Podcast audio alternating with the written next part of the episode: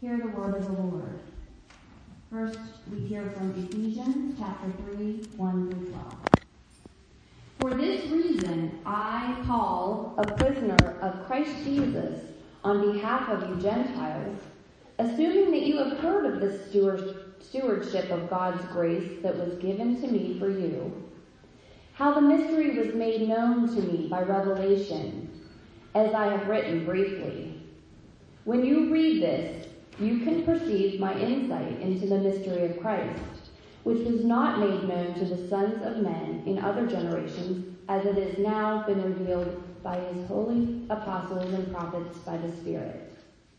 This mystery is that the Gentiles are fellow heirs, members of the same body, and partakers of the promise in Christ Jesus through the gospel. Of this gospel I was made a minister according to the gift of God's grace, which was given me by the working of his power. To me, though I am the very least of all the saints, this grace was given to preach to the Gentiles the unsearchable riches of Christ, and to bring to light for everyone what is the plan of the mystery hidden for ages in God, who created all things so that through the church the manifold wisdom of God might now be made known to the rulers and authorities in the heavenly places. This was according to the eternal purpose that he has realized in Christ Lord in Christ Jesus our Lord, in whom we have boldness and access with confidence through our faith in him. Next, from Matthew chapter 2, verses 1 through 12. Now, after Jesus was born in Bethlehem of Judea, in the days of Herod the king, behold, wise men from the east came to Jerusalem, saying, Where is he who has been born king of the Jews? For we saw his star when it rose and have come to worship him. When Herod the king heard this, he was troubled, and all Jerusalem with him.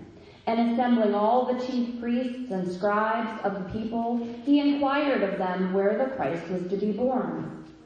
They told him, In Bethlehem of Judea, for so it is written by the prophet. And you, O Bethlehem, in the land of Judah, are by no means least among the rulers of Judah, for from you shall come a ruler who will shepherd my people Israel. Then Herod summoned the wise men secretly and ascertained from them what time the star had appeared. And he sent them to Bethlehem, saying, Go and search diligently for the child, and when you have found him, bring me word, that I too may come and worship him. After listening to the king, they went on their way, and behold, the star that they had seen when it rose went before them until it came to rest over the place where the child was.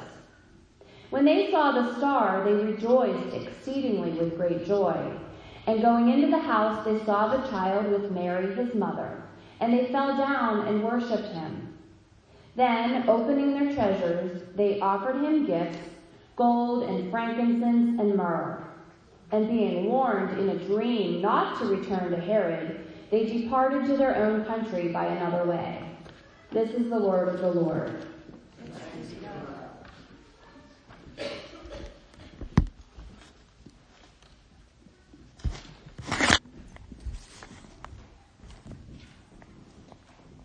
May the words of my mouth and the meditations of each of our hearts be pleasing and acceptable to you, O God, our rock and our Redeemer. One of the things that happens when you live in a house with three other people, four cats, and a dog is you find yourself saying, I wasn't talking to you about 700 times every day.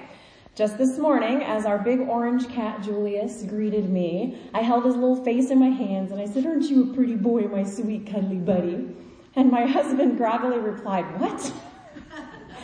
He was far less confused when I told him I was talking to the cat, not to him. And it's sometimes ludicrous the things that people don't realize are being said to someone else. I've had my children reply, I'm not on the kitchen counter when I've scolded a cat for trying to help me cook. They don't seem to hear me when I'm talking to them, but the second I start talking to the dog, they hear every word I say. It's really frustrating when the people you're talking to don't hear you or when other people accidentally jump into the conversation that has nothing to do with them and just makes it more confusing. And it's also frustrating to be the one who wasn't being talked to and to think that they were saying something for you. Sometimes in a house as busy as mine, we just start tuning out everyone and not listening at all.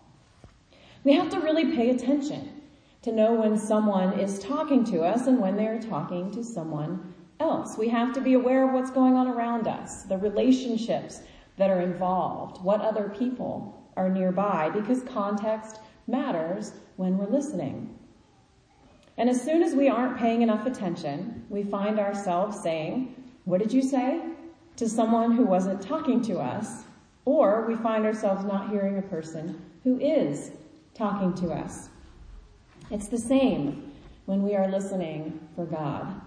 We get caught not paying enough attention to what's going on around us or being too overwhelmed by all the noise and we find ourselves mishearing, misinterpreting, or missing entirely what God is saying to us.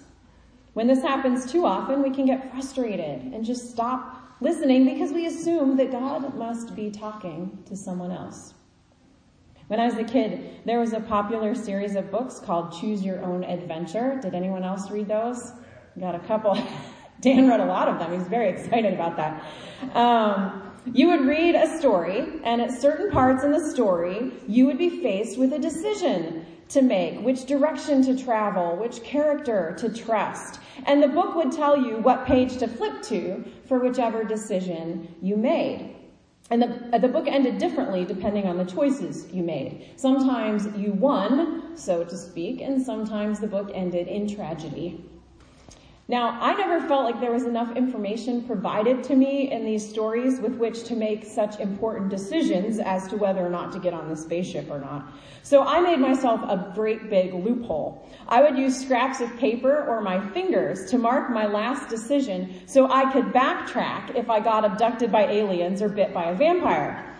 I could thereby ensure that I could always find the best possible ending to the book. That is not how life works, unfortunately. And since we don't have cosmic scraps of paper with which to mark the places to go back if we get something terribly wrong, sometimes we just sort of freeze up or we take the easy path because it's safer.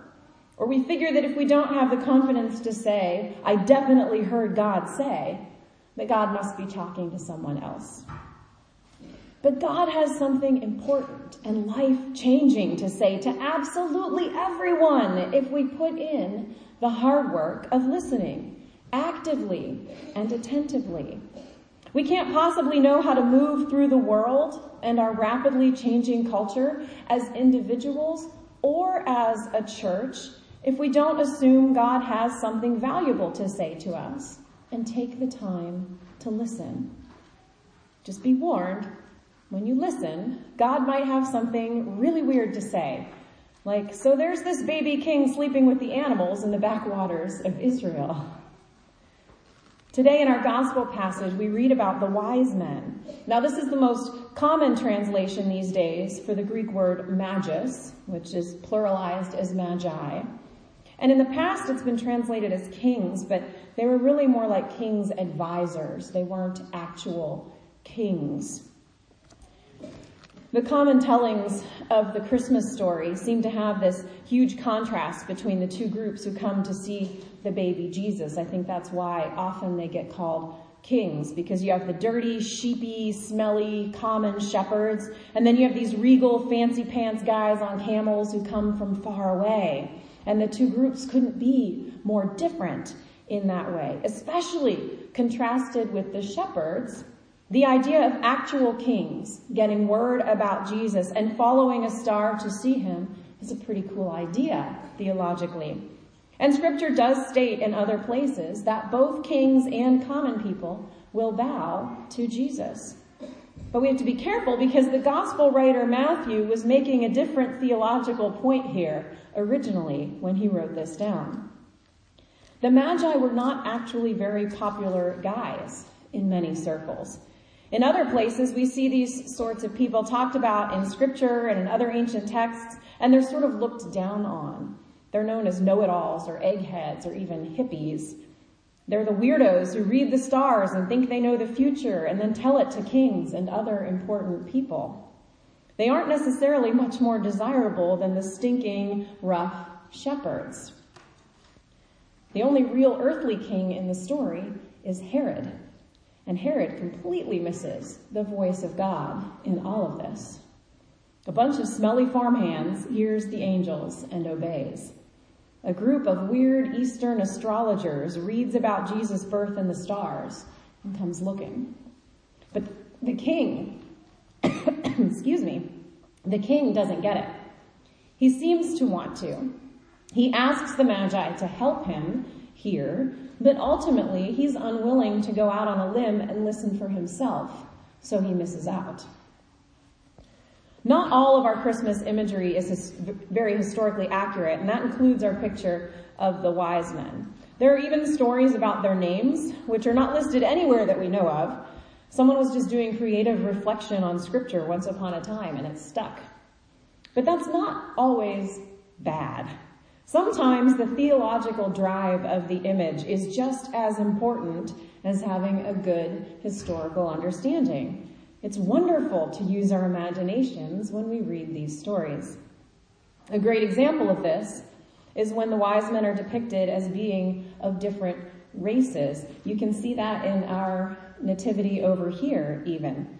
One of them is clearly a white guy of European descent. One of them is of African descent, and the other one looks like he's probably Middle Eastern or Mediterranean in descent. Now, historically, they were probably all from the same place, or they at least lived in the same place. But the whole reason that they began to be imagined and pictured in the way that they are is because it highlights the epiphany promise that Jesus is for all people. And the easiest way to represent the idea of all people is to make these three people look very different from one another. It is through Christ that freedom is opened up to everyone, everywhere. And that is what the wise men, what the Magi represent. Christian Century had a great article this week um, that stated this. As outsiders, non-Jews in a Jewish story, Persians and Arabs at the manger with these Hebrew parents and child, the Magi give us a foreshadowing of Jesus' ministry. Jesus will shatter religious tradition and ethnic boundaries and bring strangers center stage. Before the story is over, Jesus will challenge boundaries of race, social class, status, and even gender. He will welcome outsiders, sinners, the unclean, lepers, tax collectors, prostitutes, poor people, women and children, Roman soldiers, and share meals with them. Jesus will scandalize some people with his radical inclusivity. Apparently, he didn't know or care about the function of a religion to define insiders and outsiders. Instead, he will fling open the doors. God speaks to all of us. God speaks to everyday good old boys who watch the sheep. God speaks to goofy intellectuals who read stars and advise kings. God speaks to Presbyterians and Catholics and Americans and Africans and Arabs and young people and old people. God speaks to each and every one of you, my dear friends. And sometimes it's hard to accept that when we are able to listen, that God is speaking and that we have something valuable to contribute. We spend too much time second guessing ourselves because we want a choir of angels or a star labeled this way to the Messiah or a giant sign that says avoid Herod on the way back. But we get far subtler cues from God most times. Sometimes God speaks through little pieces of cardboard randomly passed out by small children on a Sunday morning. And that's why spiritual practices like study and meditation are so important and why it can be so helpful to take a random word handed to you on a piece of card paper and just sit with it for a whole year. Don't look at it as if God could talk to you through it. Assume that God will talk to you through it. Know that God does have something to say to you, and it's probably not what you expected to hear God say to you. Your challenge as we begin this new year together and as we celebrate the good news that Jesus is for all people is this. Go out and listen. Pay attention to the world around you and do the hard work of listening to God because he will point the way for you to the Messiah. Amen.